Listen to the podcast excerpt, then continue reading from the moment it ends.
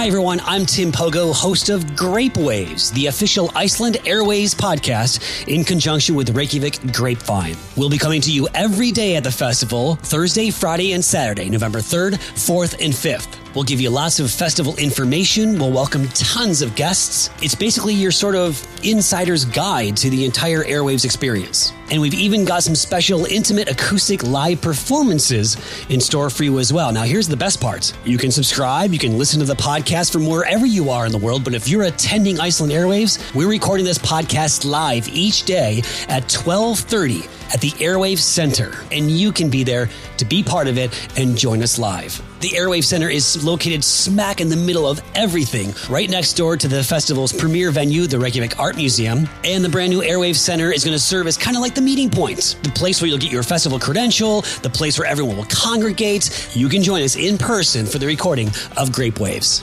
Anna is here from the festival office. I don't know how you found two spare minutes to uh, join me real quick, but uh, can you tell us just the level of excitement around the city for the return of Airwaves after the COVID break? We can definitely feel a palpable sense of excitement all around us. After two years of having to postpone the festival, which was very heartbreaking for the team and also me personally, it just feels so exciting to be able to have Airwaves again and welcome everyone into this musical fold in the center of Reykjavik, and we're super pumped. For anyone who's already subscribed to us and is sitting on the plane ready to fly to attend Iceland Airwaves, what do you say to them? I would just say, I really hope you enjoy yourself. We poured so much love into this festival, and everyone here at Airwaves loves this festival so deeply. And the thing that makes this festival special is the artists and the guests, and we just can't wait to see you all. And now, Valur Grettisson, the editor in chief of Reykjavik Grapevine, is also here. Uh, just describe the excitement around the city, around Grapevine, and all the involvement you guys have coming up. Yeah, uh, this uh, festival always like